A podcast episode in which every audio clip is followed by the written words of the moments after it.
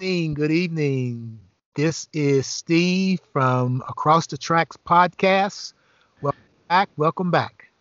Yep, and I'm Wayne, and I too am uh, from the Across the Tracks podcast, and it's a pleasure to be back here. Uh, man, I tell you, man, I feel 44 pounds lighter. or 45 pounds lighter. 45, that's right. I feel 45 pounds lighter, man. Yeah. You know, Did you get that day. one too? Huh? Did you get that one too? Yeah, it's, yeah. It's, it's going to be cold out to put your heavy coats on because it's going to be minus 45. That's right. That's right. Oh man, good to be here. Um, good night tonight. A lot of good stuff to chat about. Good discussion tonight, and uh, you know it's always a pleasure, man. Always a pleasure. Yes, yes, yes. God's given us another day to Yep. be on this earth, and we're going to say it like we see it, and we're going to move on and uh, get some things accomplished. You know, two small town guys from Elizabethtown, Kentucky, and we're going to have some topics for discussion tonight. That's going to vary. We're going to talk about some sports, some entertainment, and we're going to talk about uh, uh, free speech, First Amendment, and all that that goes along with it. So that's where we are. And I tell you what, I'm going to kick it off, and we're going to kick it off with um, the loss of an entertainment uh, legend, and that is uh, memorial dealing with uh, Mr. Larry King. Uh, Larry King passed away, and he's going to be known as the ultimate interviewer. I I like Larry King because he was pretty much down to earth. He was able to allow the uh, his guests to talk more than he did. Uh, he was a good listener, and he was able to get a lot of people, people that you didn't think that were uh, recluse. You know, he was able to get Marlon Brando to speak. You know, after Marlon Brando had kind of dropped off the face of the earth and didn't do interviews, he interviewed everybody from the Dalai Lama to Marlon Brando to Barack Obama, Oprah Winfrey, you name him, he interviewed them. And he was the guy that made people feel very comfortable. And he was able to uh, get people to open up and uh, able to uh, get them to to spill their guts and just to be comfortable around him and let people like you and I and our listening audience to get some idea of what his his guests were like in for real. What what are your thoughts on Larry King? Yeah, um, legend. You know, legendary broadcaster. Uh, again, I, I like Larry King. Um, you know, the way he went about his business. It what the show wasn't about him per se, even though it's his show. it was never about him. Uh, he allowed people, the, his guests, they were allowed to be themselves. You know, express themselves. He he asked good questions, and I think he got good answers in return. And it was a lot of good, you know, dialogue back and forth between his guests. And like you said, he interviewed everybody. I mean, you think of presidents, entertainers, musicians. I mean, I think people said it was a badge of honor to be interviewed by Larry King. And I, I totally agree with that because he's he's one of those figures, man. When you think of broadcasters, you know, there's some names that come to mind. You know, the the the, the uh, Huntleys, the Brinkleys, the um, Walter Cronkites, and those type of people. Larry Larry King is up there in that element of broadcasters, in my opinion. Yes. And um, I, I started, uh, you know, watching him when he was on CNN. I didn't uh, listen to his show when he left CNN and went to uh, went to the internet and was doing his broadcast from the internet. I didn't pick up the show then, but I, I tuned in when he was on CNN, and it was always a good show, always a good show. So he is one of those pioneers, man, that uh, you know you you have to give props to uh, for the way he handled his business and the love and the respect has been pouring in um, since news of his passing came about. So, um, great man, great broadcaster.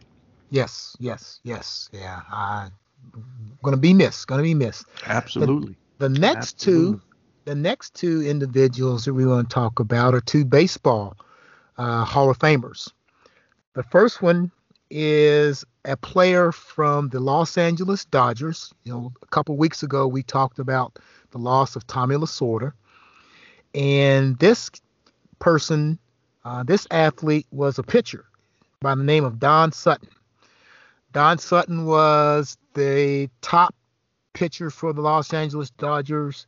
Uh, he played from 1968 um, until I take that back. He he played from the 1960s, late 1960s, uh, until his death. I mean, until the 1980s, I believe. I I not for sure on that, but he was a Hall of Fame pitcher uh, for the LA Dodgers. Uh, I think he was one of those guys that uh, was close. I'm not sure if he won a World Series or not, but he was the uh, he was when you think of the Los Angeles Dodgers, you think of two people to me. You think of uh, Sandy Koufax and you think of Don Sutton. Yeah, yeah. And uh, he's he's that guy that was there. He died just a few days ago at age 75. Yeah. Uh, so he was good old good old boy from Alabama, and uh, died on the 18th of uh, of this this month. Yeah, yeah, yeah. Another one of those. Uh, as we were talking during the week when we were putting the show together, um, you know, one of these, um, one of our childhood, uh, you know, athletes, man, that we sort of grew up with, you know, Mm-hmm. watching play and everything. And uh, you mentioned the Dodgers. He was in that rotation, that pitching rotation that included himself, Sandy Koufax, Don Drysdale, Wow. major Yeah. names Yes. and then Claude Osteen was in that uh, in that pitching rotation. right. Uh, but one of I think um, there's not many. I think there's I can't remember the exact number, but um, Don Sutton had over 300 wins and over 3,000 KOs.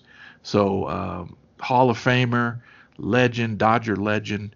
Uh, again, man, Tommy Lasorda we talked about. I think it was last week, and here we go. Another Dodger legend has has passed on. So yeah. uh, rest in peace, uh, Yeah. Mr. Don Sutton. Great, great man, great athlete uh, for those Dodger teams that uh, we we watched when we were kids, man.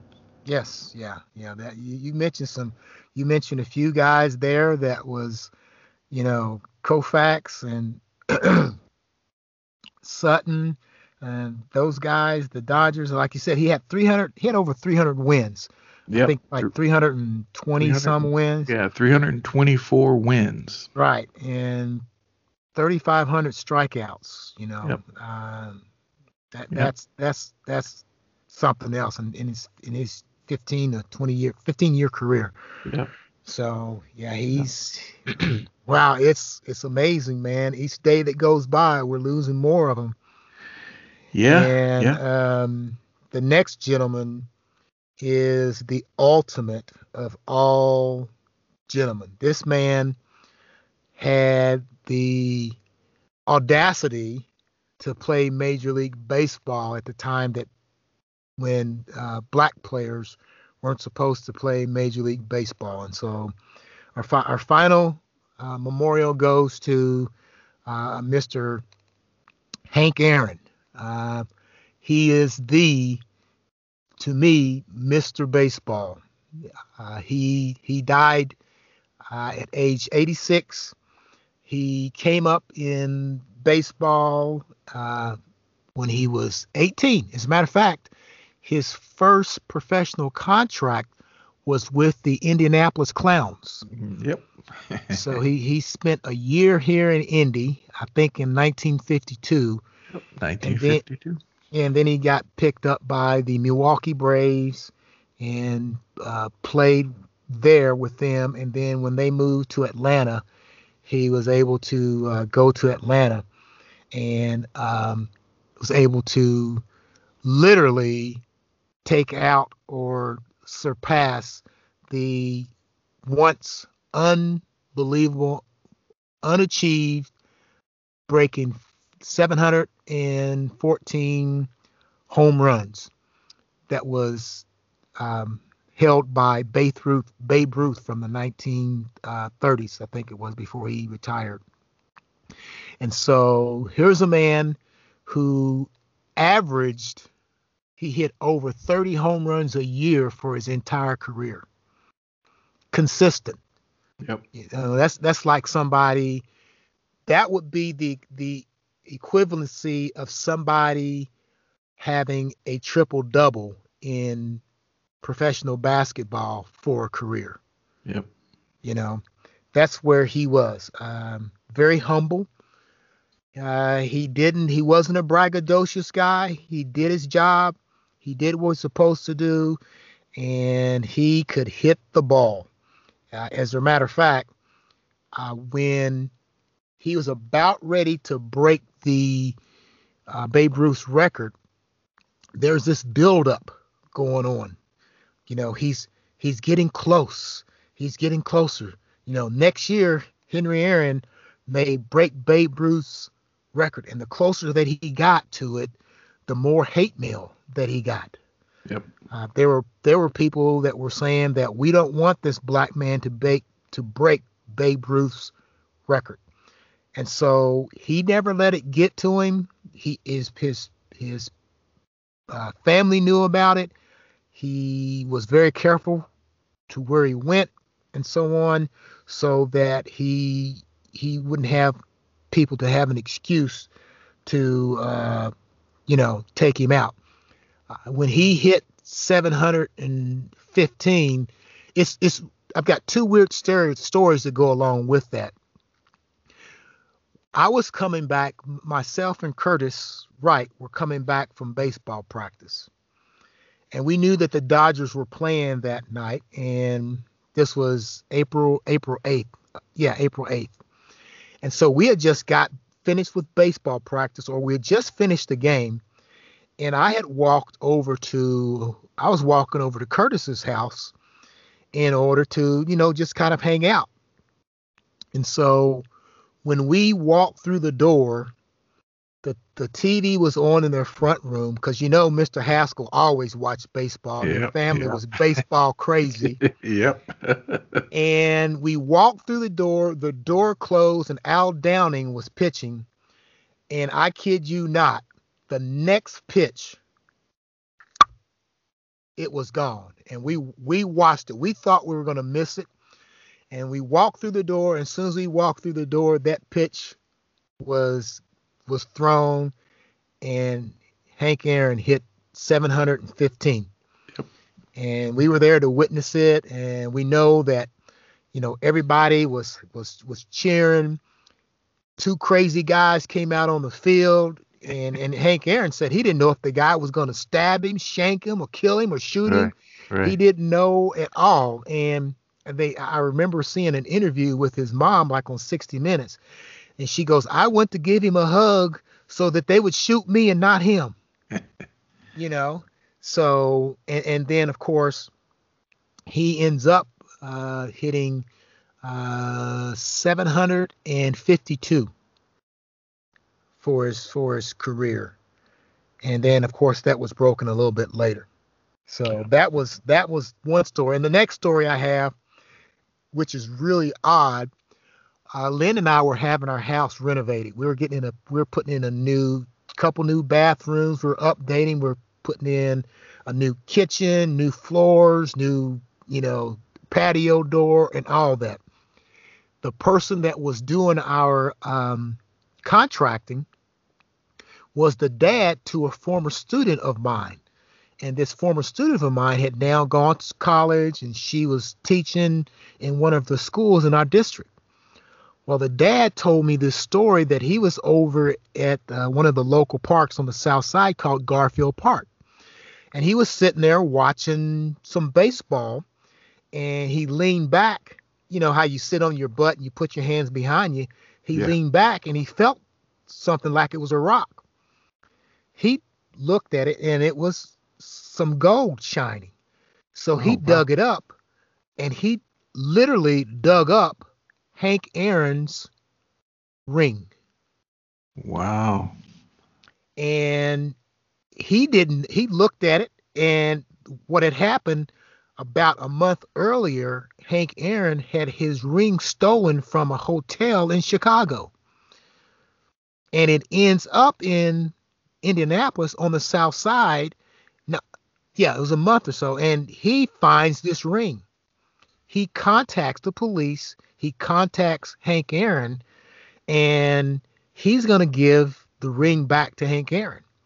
Wow. He said he didn't want to. He did not want a reward or anything like that. All he wanted to do was to have Hank Aaron sign a baseball for him, and he would give him his ring back.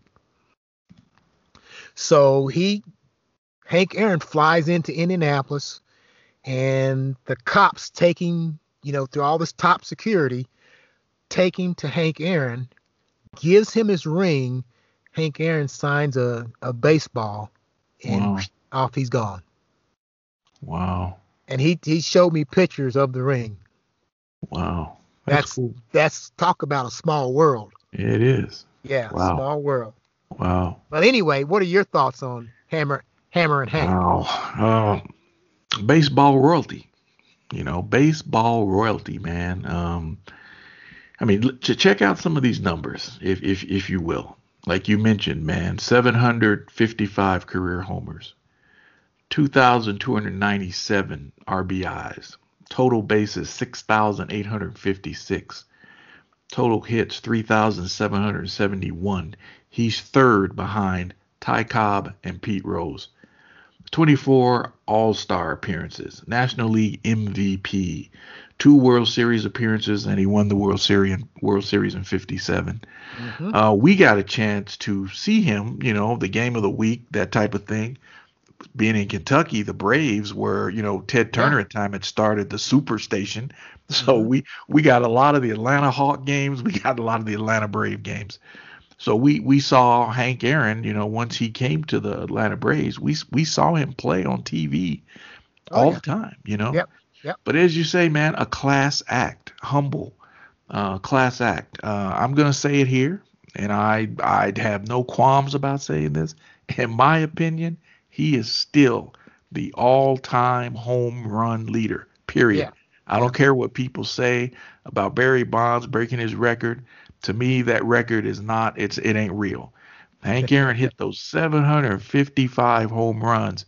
Pure talent, no drugs, no nothing. Pure athletic talent. And so for me, he will always be the home run leader, period. And I'm not backing away from that. Yeah. But um, a really classy gentleman. Uh, again, baseball royalty, man. I, he's he is the epitome. Uh, and there were a lot of great players, man, that he played against. And like you say, man, he wasn't a flashy type guy. He came up during the time uh, Willie Mays was was was the guy at the time. oh yeah, my You know, favorite. you know, Willie Mays was was the guy, and Hank Aaron played during that same era. And if anybody, people thought that if anybody was going to break Babe Ruth's record, it was going to be Willie Mays. Right. And then Aaron started hitting all these home runs. You're like, well, we need to focus our attention over here. And you mentioned the night he hit that 714th home run or tied and broke the record 715. The night he hit that home run, uh, his bodyguard was sitting in the stands. And the two guys that came out on the field to run around the bases with him, the bodyguard's like, okay, I got my hand on my gun here. I don't know what these guys are going to do. I mean, are they going to try to hurt him or what? Because of all the threats he was getting from white America um, that he was going to break Babe Ruth's record. So he's like, I got to be ready in, in the event these guys try something. But they were congratulating Aaron and ran with him all the way to, you know, around the bases to home plate. So, Yeah. um, man, uh, hell of a player. Um, his number 44 is retired not only by the Atlanta Braves, it's also retired by the Milwaukee Brewers. So Right. he's in the Braves Hall of Fame. And the Hank Aaron Award is awarded to the best offensive player in the American and National League each year. And man, that is a, that is an honor. If you win the Hank Aaron Award, um, you are a hell of a ball player because uh, Hank Aaron was a hell of a ball player. So Yeah. he will be missed. And uh, you know, great player on the field, but he did a lot of great work off the field once his playing career is over. So uh, rest in peace, rest in power, Hammerin' Hank. Hammerin' Hank. You know, there's one one stat that they don't never they rarely talk about, and that is that he was on base more than anybody Yep. in the history of baseball. Yep. Yep. So he always hit the ball. He was on base more than anybody in the history of baseball. Not Yep. even close. Nope. Okay, Not even not close. even close. Not even And close. So he got hits. I mean, Yeah. he got doubles, he got triples, he hit homers. Yep. You know, and as he as his years started to wind down and he started getting a little bit slower, his Yeah. his trots around the base wasn't for showing show dogging. It was because I'm getting old. Right. there's a there's there's a lot of road on these bones, you know. That's right. That's And right. so uh, he he reminds me a lot of my uncle. I have an uncle. I had an uncle by the name of Uncle Lloyd. Okay. He reminds me of my Uncle Lloyd. I mean, I every time I see Hank Aaron, I see my Uncle Lloyd. Wow. Wow. And um, yeah, he he's that guy, you know. Yeah, uh, yeah. Number 44. Yeah. Uh, great ambassador, great Yep. civil rights person. Um, he was able to uh, stick his uh, his goodwill and use his his personal platform for the good of Atlanta and from uh, Mobile, Alabama, from where he where he grew up. Okay, and uh, he grew up on the road. I mean, he left at an early age and got into baseball and spent most rest of his life uh, uh, in baseball for sure. Yeah, Yeah. I want to, uh, you know, we're talking about, since we've been talking about baseball here for the last couple of stories, I want to segue to something. And I mentioned that uh, Hank Aaron had 3,771 hits for his career, that 3,000 hit club. Um, he is third behind Pete Rose, Ty Cobb, Hank Aaron. Yep. And so I think MLB, they need to get off their duff and it's time for them to put Pete Rose in the Hall of Fame. We've talked about this before. Yes, we If have. the Hall of Fame is about what you do on the diamond, on the court, whatever, Pete Rose needs to be in the Hall of Fame. Baseball needs to just stop it and and give this guy what he had earned out there on that diamond. I don't, you know, you talking about somebody playing hard and giving it their all. Pete Rose did that, and we watched him up close because Cincinnati was right up the road, and we we Mhm. saw him up close and personal play uh, during his heyday. So, uh, just want to segue in there. Um, you know, p- give the man his respect, man, and induct him into the Hall of Fame. It's ridiculous that this is still going on, and this guy has not been given the honor that I think he truly deserves. So, that's all I'll say. hey, you see it, you're gonna say it, and I agree with you, brother. That, that's it, man. It, it it's it's just ridiculous, man. And uh, you know, when you look at the stats, man, it's like wow. Uh, 3000 hit club is a is a special club in baseball, Right. you know, and it's it's sort of like, you know, the the most points Kareem is the leading scorer in the NBA and the people that follow him, you know, now that are chasing that record. And uh, you know, Pete Rose was a hell of a ball player, and he, Oh, yeah. he bleeds baseball. That's the thing. He bleeds baseball. He loves the game. Did he make a mistake? Yeah, people. It wasn't necessarily definitive whether he did bet on his own team or he just bet on whatever, you know. But the fact is, this guy left it all on the field each time he played. So, you know, recognize that the baseball writers, the sports writers, give the man what he's earned. Right. You know, quit quit with all this BS, man. Give the guy what he's on because I know it's killing Pete Rose. It's killing him that uh, you know he is not in the Hall of Fame Right. and uh, somebody needs to intervene and and like look guys enough's enough enough's enough Yeah, I mean, how long ago was that? Just just think about yeah i the mean things that professional athletes are doing now. right right You, i you mean think they don't bet on games? No i mean i guarantee you some of that same stuff is going on you know um and it's like i mean these guys who are keeping him out they're trying to you know baseball is so pure give me a break Yeah. Give me a break. right. The athletes today compared to there ain't a lot of guys right now in Major League Baseball that's laying it on the line every day. Mike Trout is probably one of those guys that leaves it out there. I think uh, every time he steps on the diamond. Um, uh, Harper, uh, what is his name? Harper that plays. Uh, I think he plays for the uh, plays for L, one of the California teams now. He used to play for the Phillies. Bryce Harper. You know, he he leaves it out there. Um, Mookie Betts, you know, those guys. There are some players today that do, but Pete Rose was a one of a kind. And uh, for baseball to just keep punishing this guy for something that happened, what we're talking maybe probably 20, 30 years ago. Yeah. Yeah, and it's not and, and it's not going to do any good to give it to him posthumously. No, no. That, that would defeat the person. You may right. as well not ever give it to him. You right. know, the the right. man has done what he did while he's while he was active. He played his butt off every day. Yep. He gave it all he got while he was playing. Yep. He made one mistake and then now they want to keep him out forever. Right. That makes right. no sense to me. Right. That's asinine. Right. And, and I would not put it past the, the the sports writers and whoever makes the selection. You know, when when he does eventually leave this planet, at some point someone say, "Hey, let's induct Pete into the Hall." That's bullshit, in my opinion. It's you you come on, give the guy what he has earned. Do not wait till he leaves this planet and then decide to reward him. That is BS. Yep. So uh, I, I, am I'm, I'm out here. If they if they want to vote, I'm voting for Pete, man. hey, me uh, too. Charlie brother. Hustle was he was the man at the time, and uh, give give the guy what he's earned, man. If it's truly about what you've done on the field, the numbers you put up, and the numbers he put up, they are concrete numbers. you cannot say that this guy, well, he might have been on steroids. No, pure athletic talent and hustle. That's how he earned what he earned. So give the man his due. Give the man his due. It's long overdue. Yep. Yep.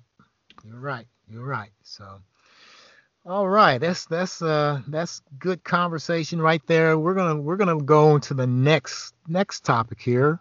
We're gonna segue into talking a little bit about the First Amendment we're to talk a little bit about the power that big tech has and if the government and or uh, the uh, Congress should uh, regulate big big tech or whatnot. Okay, so um, yeah, that's where we are. And I must I want to start this segment off, Wayne, with uh, just a just a couple of statistics. All right. The top money makers that are the richest companies in the country are, and I'm going to go from number one, this is as of 2020. Number one is Microsoft, 1.3 billion. Number two is Apple, 1.2 billion. Amazon, 1.23 billion. Uh, Alphabet, which is 900 billion. Uh, Facebook, 583 billion. Alibaba, which is the um, Middle East version of Amazon. Uh, Tencent, Berkshire Hathaway, JP Morgan, and Exxon Mobil. So the top six richest companies in the world are all tech companies. Now, here's the deal. Recently, the past president, I'll say it now, has been kicked off of Twitter. He's been shamed on Facebook. Literally, he's been banned from most of the uh, platforms that that are public forums, social media, and so on. And of course, the people that that follow him, people that uh, see things his way, they feel that the tech giants are punishing them and or not giving their voices the proper respect that they should get even though that's not really true, I think everybody's about the same. If, whether you're liberal, conservative, or independent, they all share about the same from everything that I've read and so on. Okay, so here's the deal: the reason that people that are upset with with um, with uh, Twitter and Facebook and so on is that they think they feel that their freedom of speech has been violated because you should be able to say and or do anything that they want. However, there's a problem. And here's the problem. Problem number 1 is that in the the last 15 years or so, well, I'll take that back. The last 20 years ago, Congress has passed something called Section 230 of the Communication Decency Act. And 230 basically protects Facebook and Twitter and places like that from being liable. From, you know, their users can post literally anything that they want, okay, as far as content goes and so on. And so if they were the Washington Post or the New York Times or the Courier Journal or the News Enterprise, and they would post unsavory or outlandish things that were literally just plain out lies, then they would face libel. But since Section 230 eliminates that from these tech companies, these tech companies literally control literally everything that goes on in and around those platforms. So you can have hate speech. You can have you can you can literally place your face in the middle of storming the Capitol building and there's nothing that they're going to do to say that they violated their platform because it's a private platform. Okay. Now, of course, there are federal laws that say that you know you can't go in and steal the Speaker of the House uh, podium and get away with it. But as far as these tech companies, they've got it made. Okay. They can't be sued. They have no regulations over them because of Section 230. So the Proud Boys or the um, the black radicals or whomever can say kind of whatever they want, and these tech companies let them do it, and they don't they don't um, they don't regulate them. And Mark Zuckerberg, I mean Mark Zuckerberg, you know, he's only looking out for his own profits. I mean, he's one of these guys that uses everybody to make more money.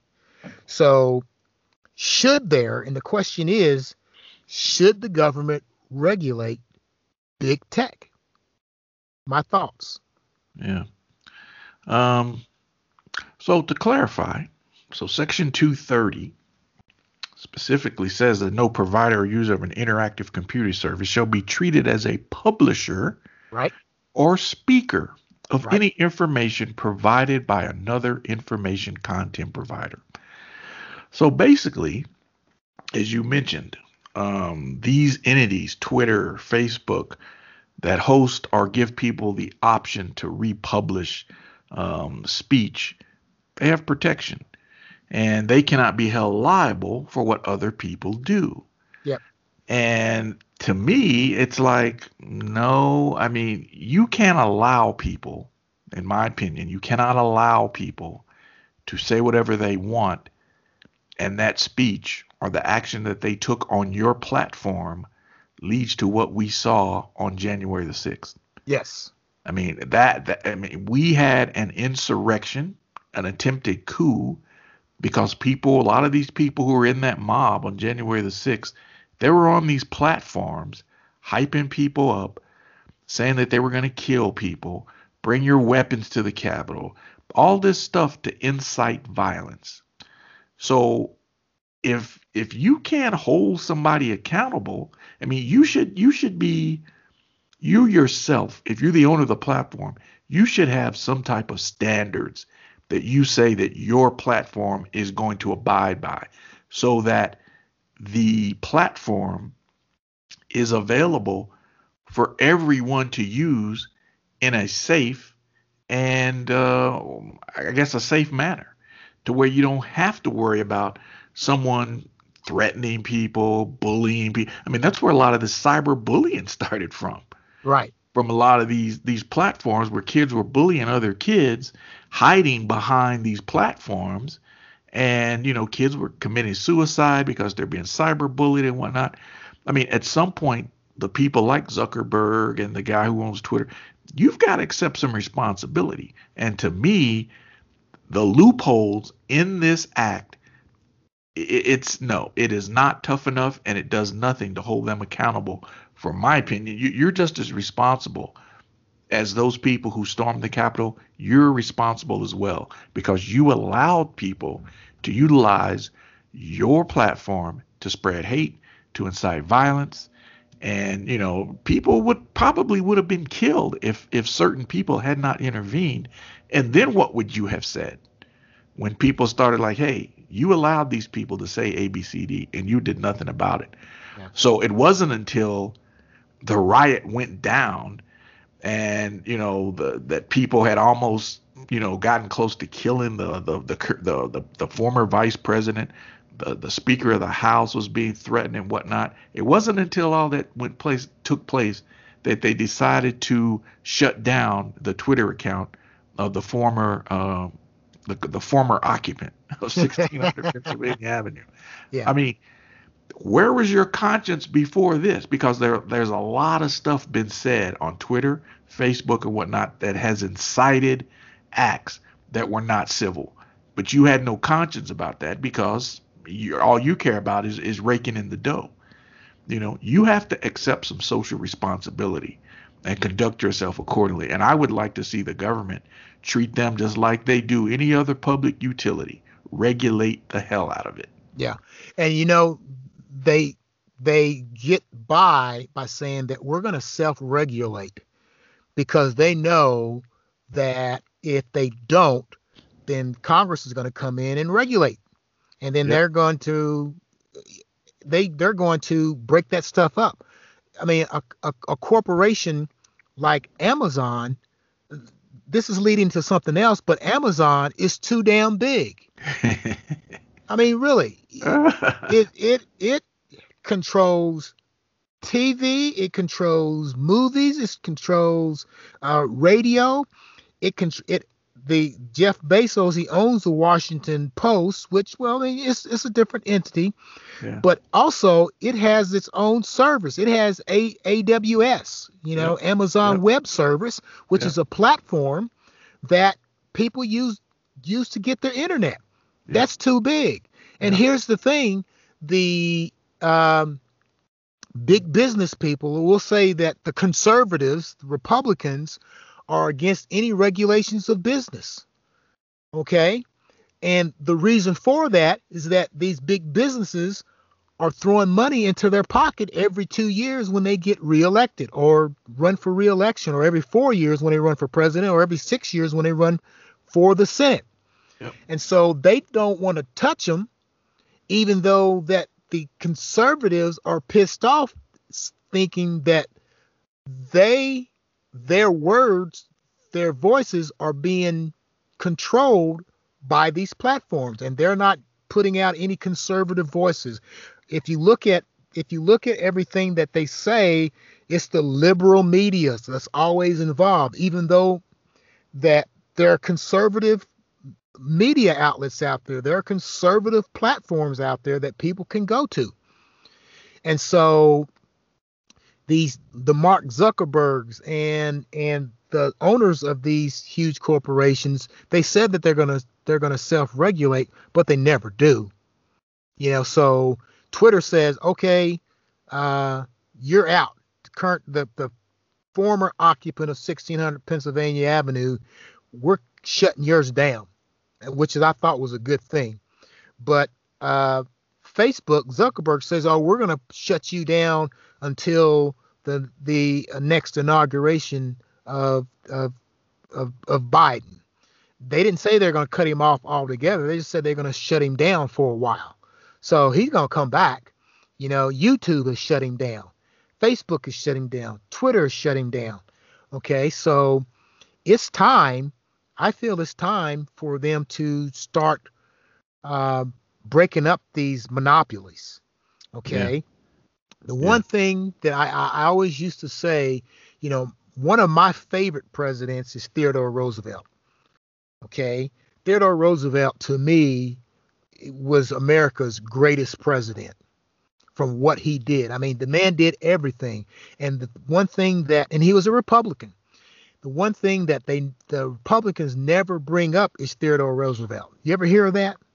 Nope, never. They hardly ever bring no, him. up. he's he's one of the people on Mount Rushmore, Yep. but they never bring up Theodore Roosevelt. You know why?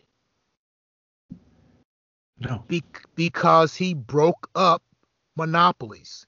He broke up the Northern Securities Trust, the railroads in the Northeast that controlled everything. He broke them up. I mean, he broke up over 45 trusts. Okay. He was in favor of the little man, the mom and pop store owners Yeah. the, yeah. the small railroads that operated in each state. Instead of having one railroad that took over all the states, you had several different railroad companies that were, you know, surviving in these in these states. And he broke those big companies up in order to make it better for these mom and pops. Okay, but you never hear about hear about him. I mean, he's the one that made America the, the strongest navy in the world. Okay, he's the one that he's the president that built the Panama Canal that saved us tons of money, that allowed us to have one navy to go from the east coast to the west coast and so on. Yeah. Uh, the Spanish American War, he served in that. He's the first person to uh, set aside land for future generations, like Yosemite, or as the the past occupant would say, Yosemites. yeah. Yo- Yosemite or whatever he called it. Yo, Yoshemites. Yosemite Okay. or whatever the hell. Yeah, like, what yeah. the hell did he say? But see, those are the things. That's what sh- these companies need to be is broken up. Let's take let's take Apple and break it up. Let's have a, a podcast part of it. He's going to make more money when he sells it part off. Let's have the music part. He's going to make they're going to make more money when they sell that off. Just like uh, Jeff Bezos, if they take uh, Amazon and take this the services, the uh, a a what is it uh, AWS, AWS, and, yeah. and create a different company. He's going to sell sh- shares of stock into that. People are going to buy it, and hell, he's going to make more money. Okay, so Facebook needs to be broken up. I mean, those those are my thoughts. I know I've been going Yeah. on forever here, No, but uh, yeah, those No. are my thoughts on it. What about you, man? No, no, it's um, yeah, I, I agree wholeheartedly with you, man. Um, the thing with Bezos is, I mean, you you you can, yeah, Bezos has pretty much cornered the market. He he he's he's got he has a model that is like, I mean, how did this guy do this? Because when Amazon first started, they what they sold uh they sold books, I think, right? Yes, They started out had an online bookstore thing, and five dollars a share. Right, right. And now they've morphed into this behemoth that pretty much, I mean, anything you want, you can get on Amazon. Yes. And a matter of fact, we were looking yesterday because I'm, a big Walter Mosley fan. I got I got all of Walter Mosley's books, Okay. and Walter Mosley has a new book coming out February the second.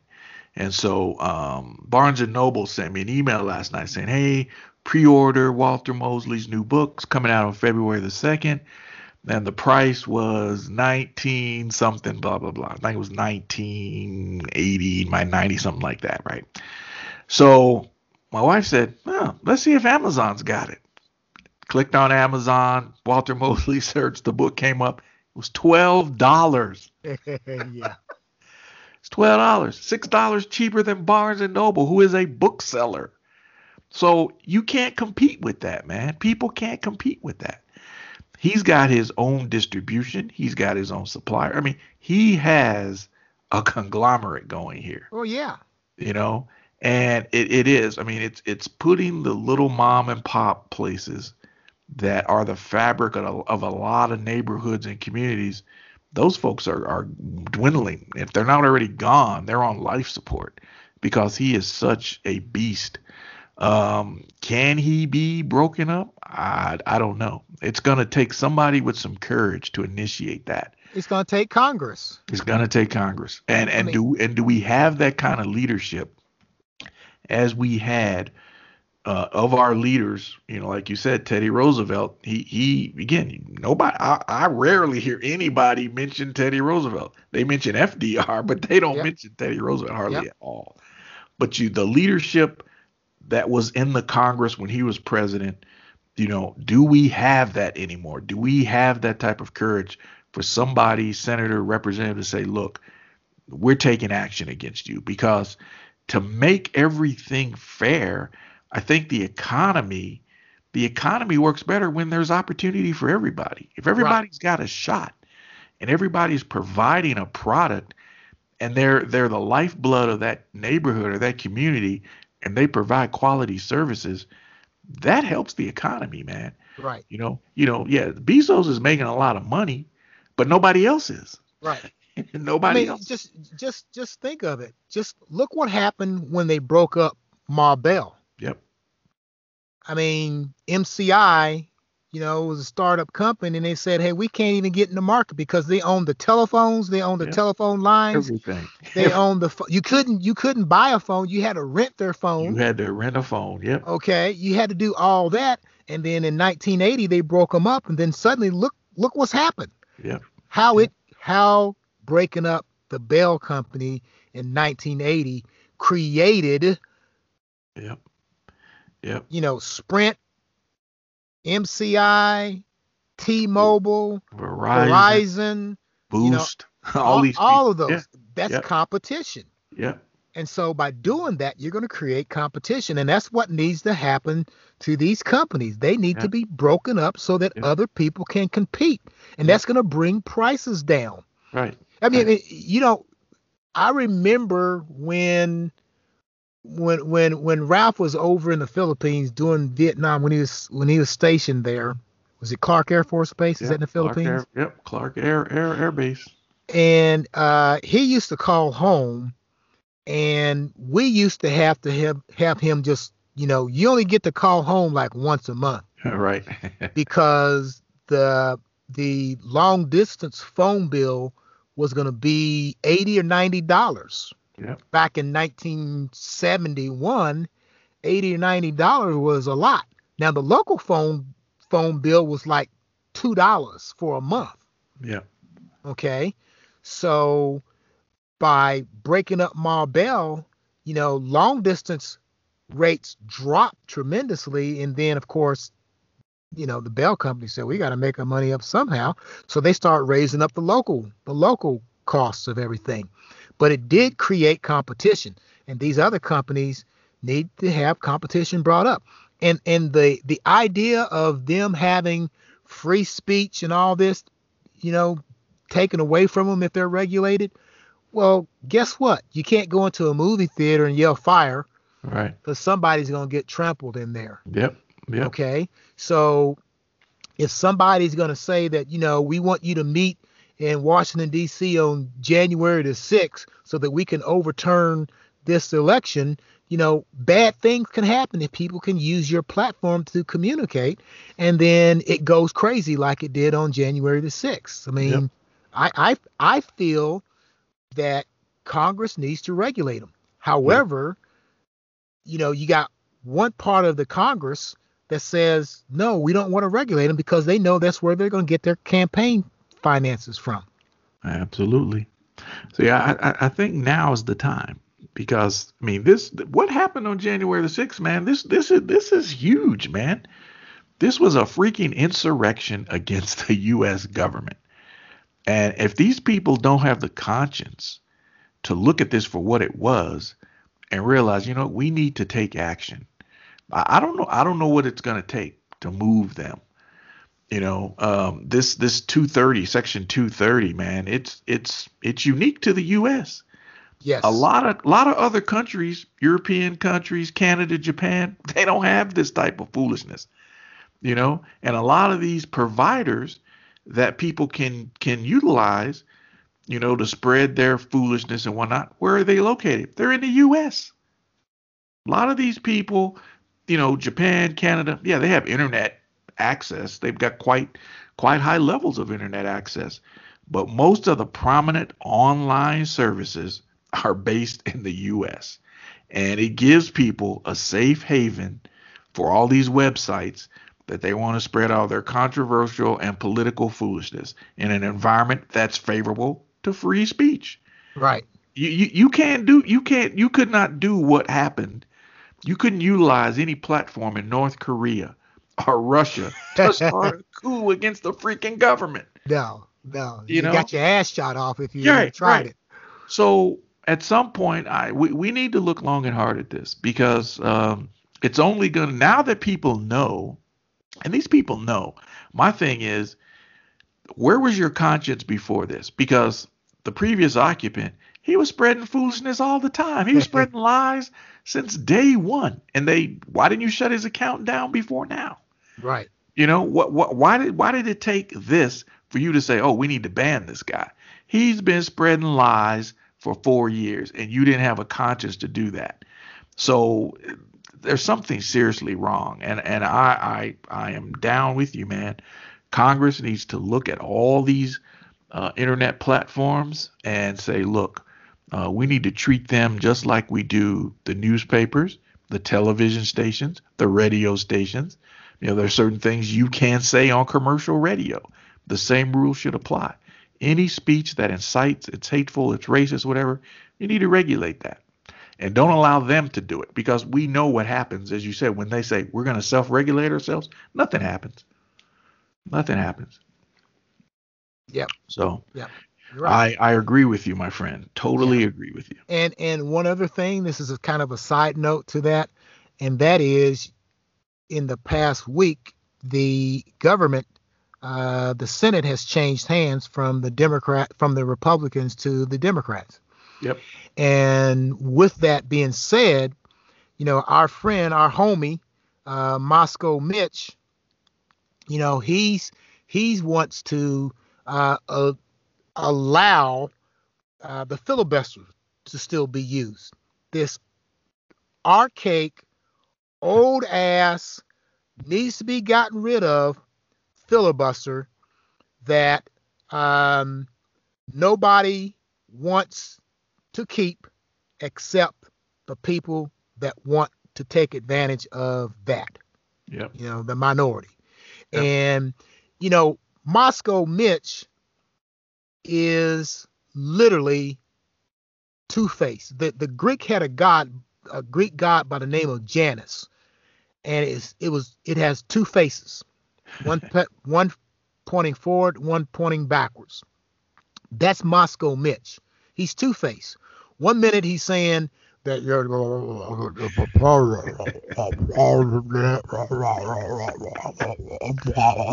you know, oh, one minute he's he's saying that the president incited the riot. Now he's saying that we don't need to do anything about getting rid of him. And so he wants to keep he wants to keep the filibuster so that the minority, this is a civil war thing, the minority can have control over the debate. So Yeah. you need to have 60 uh, you have to have 60 senators to vote on something in the affirmative before it would outlast a filibuster. A filibuster. And Well, so if I if I was Chuck Schumer, I would tell him to go to hell. Well, I think I think Chuck Schumer pretty much said that. Said it ain't up for debate. you Yeah. know, and Get it rid of shouldn't be. It, It shouldn't be. get rid of it. It should not even be up for debate. And and and here's the thing, man. It's and what's happening now. What you see, we we all, we all knew this was gonna happen. Yep. Now that they're no longer the majority in the Senate, they're crying and whining. And Mitch is leading the leading the charge. McCarthy, he's another one, man, that talks out of both sides of his neck. You know, all the they're they're whiners because now you're not in power. And so you knew this was coming. We all knew that, like, okay, what are they going to do now? Well, now they want unity. We need to have peace. Biden said he was a he wanted unity. Look at what they're doing. They're going to try the former president. Hell yeah, they're going to try his ass. well, yeah. You know, and and if you can't stand up, if you can't stand up for the Constitution, then my my question is, what are you doing there?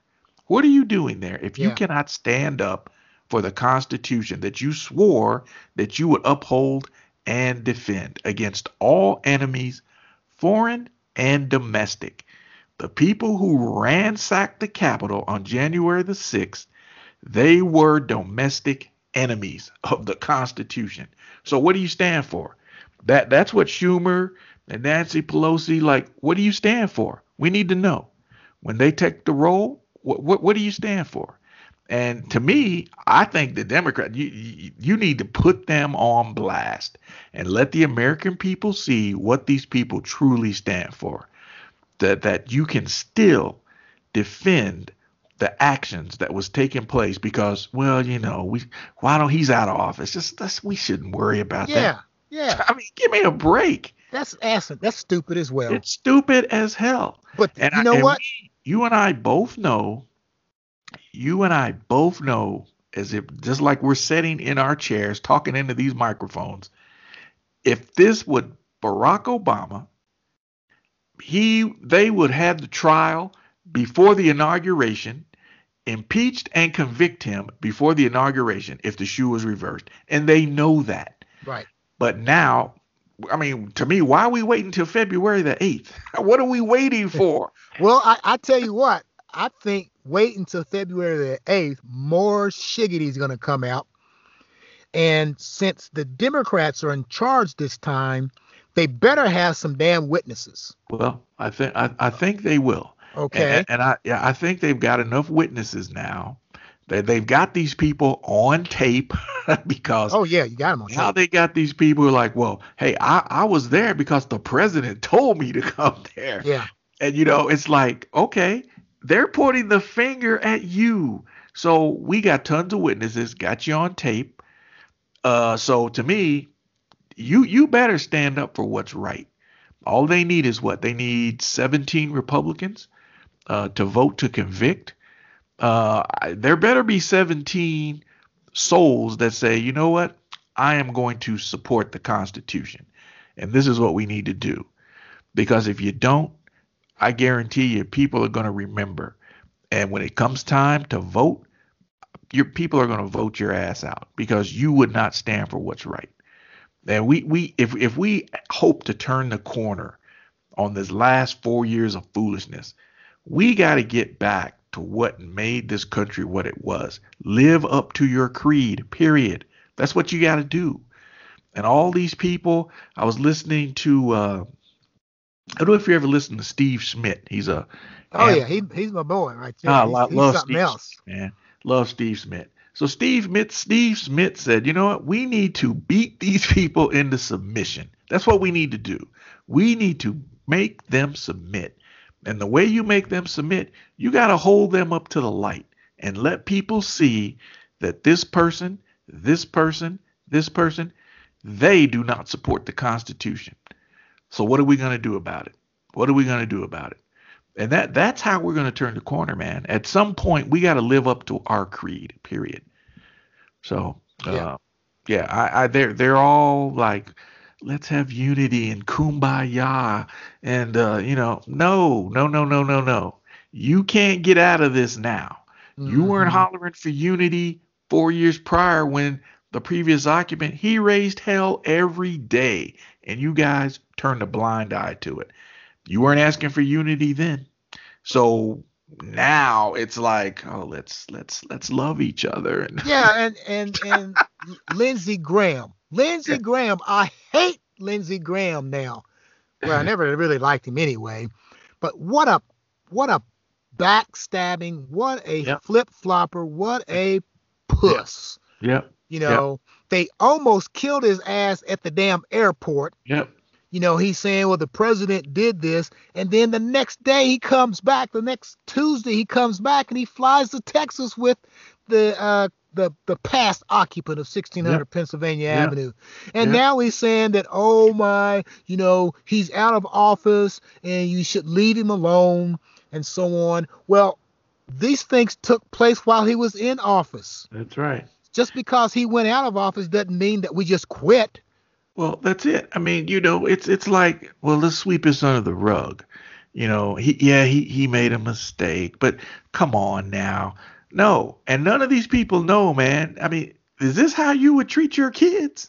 Yeah. You wouldn't allow your kids to get away with something that they've done that was egregious. You would not allow that from your kids.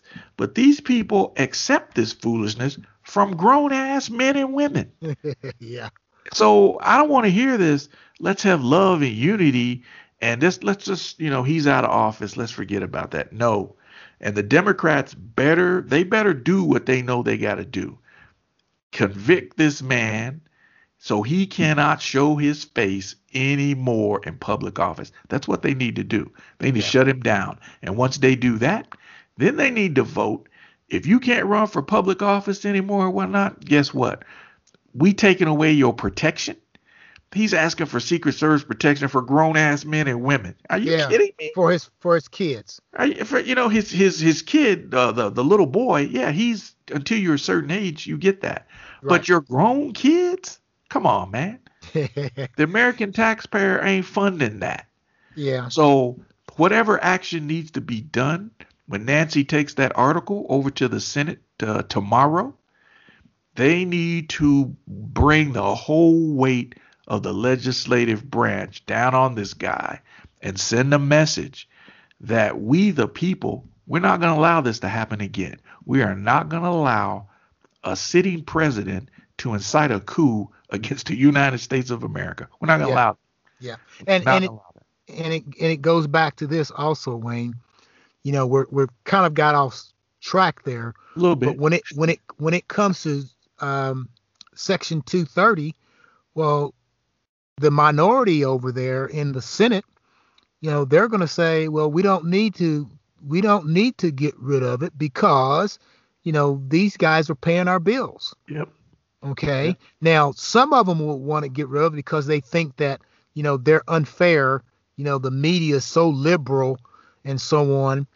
But uh, the other part is that, you know, all across the platform, liberal, independent, conservative, it's all about the same. It's it's no holes no holds bar. So you can yeah. do anything you want. You can say anything you want. There may be more conservatives in the in the country, in the small towns and so on, and right. your big cities could be more liberal. Probably are more liberal. Yep. Okay. So, you know, in in the elections, you know, you go to Georgia and you go to a county and there's, you know, a thousand people living in the county because it's mostly farmland. But you go to Atlanta and there's 2 million people living in Atlanta. You know, so they're afraid of controlling that.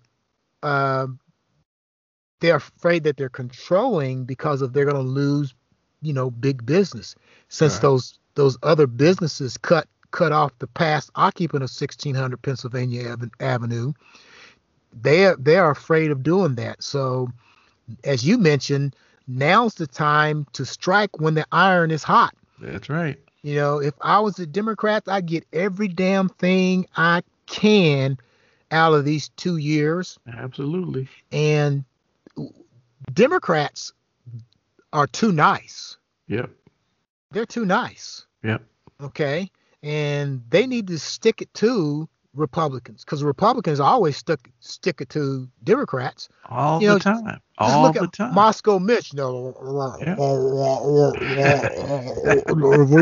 whole Supreme Court justice. Oh my gosh! You know, hold Supreme Court justices until the next president, and then right. the same thing happens, and then he goes, "Well, we're not going to do that. We're going to do this."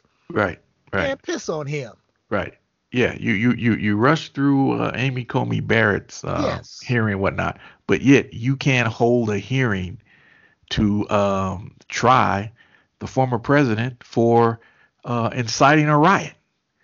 You know, yeah. I, I, I, these guys, they're hypocrites, man. Every one of them, they're hypocrites. All these people that now they they want love and togetherness, man. You're a hypocrite. Yeah. And There's and you've one, shown one, who you are there's been one consistent uh, person, and that's been Mitt Romney. Yes. Mitt Romney, give, I give him props because he's been consistent. He's doing what is right. right. Not because the party is saying that this is what we should do. Right. He knows the difference between right and wrong. I'll right. give him that. Right. And and he's come on the record that says what happened the president committed impeachable offenses. He right. has come on the record and said that. So the 17 Republicans that they need to vote, I think he will be one of them. that will vote to convict this guy. Yeah. And and to me, it's that's the only answer to this. The Yeah. only answer is to impeach and convict him and get get rid of this guy, man. Uh, but to me, I think it's in your best interest. Yeah, It's in the Republicans' best interest. Yeah. To get rid of this guy if you have any hopes of getting some resemblance of of decency back to your party. You need to get rid of this guy and the ilk that follows him. Yeah. So you do that, you impeach him, convict him, and like boom, we, we took care of that. We took care of that. this is the prime time, the Yep. the, the ultimate chance to cut his legs out from Absolutely. underneath him. He Yep. lost Twitter. There's nobody that's listening to him Nope. because they cut him out. now you can just cut his ass off. Cut him down, man, as they and say. then you will breathe much easier That's not right. knowing that you know somebody will our constituents and our where we go back to run for if you're afraid of them if if everybody cuts him off they'll get used to it My thing is Yes. you ain't got you ain't got nothing to be afraid of now. Because No. he can't tweet at you and call you a name and do it. He can't do nothing to you. So as they say, grow a pair and do what you know to be right. and follow the example that Mitt Romney has set and said, you know what, yeah, what what he did is an impeachable offense. And convict him in the Senate. That's it. And you're you're you man, you'll sleep good at night. Yes yeah they may even have they may even have a dream and not a nightmare That's right. That's right. That's right. just That saying right. Just saying. So all right all right well i tell you what we've had some spirited conversations like we normally do uh we didn't get off track too much but Yeah. uh you know it happens that's that's what we do Yeah. Yeah. you know and um we're gonna we're gonna continue to, uh, move forward. I say that all the time. I even say that when i talk to the school board. We're gonna we're gonna continue to move forward. Uh, we're gonna we're gonna say it like we see it. And we're gonna continue to um, hopefully you know we're not doing this because um, we're trying to get the most hits and likes and all that kind of stuff. That that's not our purpose uh, our purpose is to have a conversation between two friends that grew up graduated to high graduated high school with and have gotten reconnected and we just want to share our thoughts with uh, people that is out there that is it, man. In a nutshell, that's it. So we're here. We're not going nowhere. I think we're coming up on our uh what what what are we up to now? We're on our third year, third year yeah we're in our third year third year. yes And so uh, hopefully there's going to be more years to come. And uh, you know we're we're glad to be able to share these airwaves and express our opinions. Like you say, we're just two guys from small town America. So if you like us, hit us up. And we'd love to have you come on. Hit us up on our Facebook page. Send us, uh, you know, uh, give us a call, whatnot. I mean, let us know you're out there. And if you're interested in being a guest, we will love to have you come on and be a guest. And hey, we, we're an equal opportunity podcast. So yes yes yeah. we are here and we ain't going nowhere. No, No time no. soon.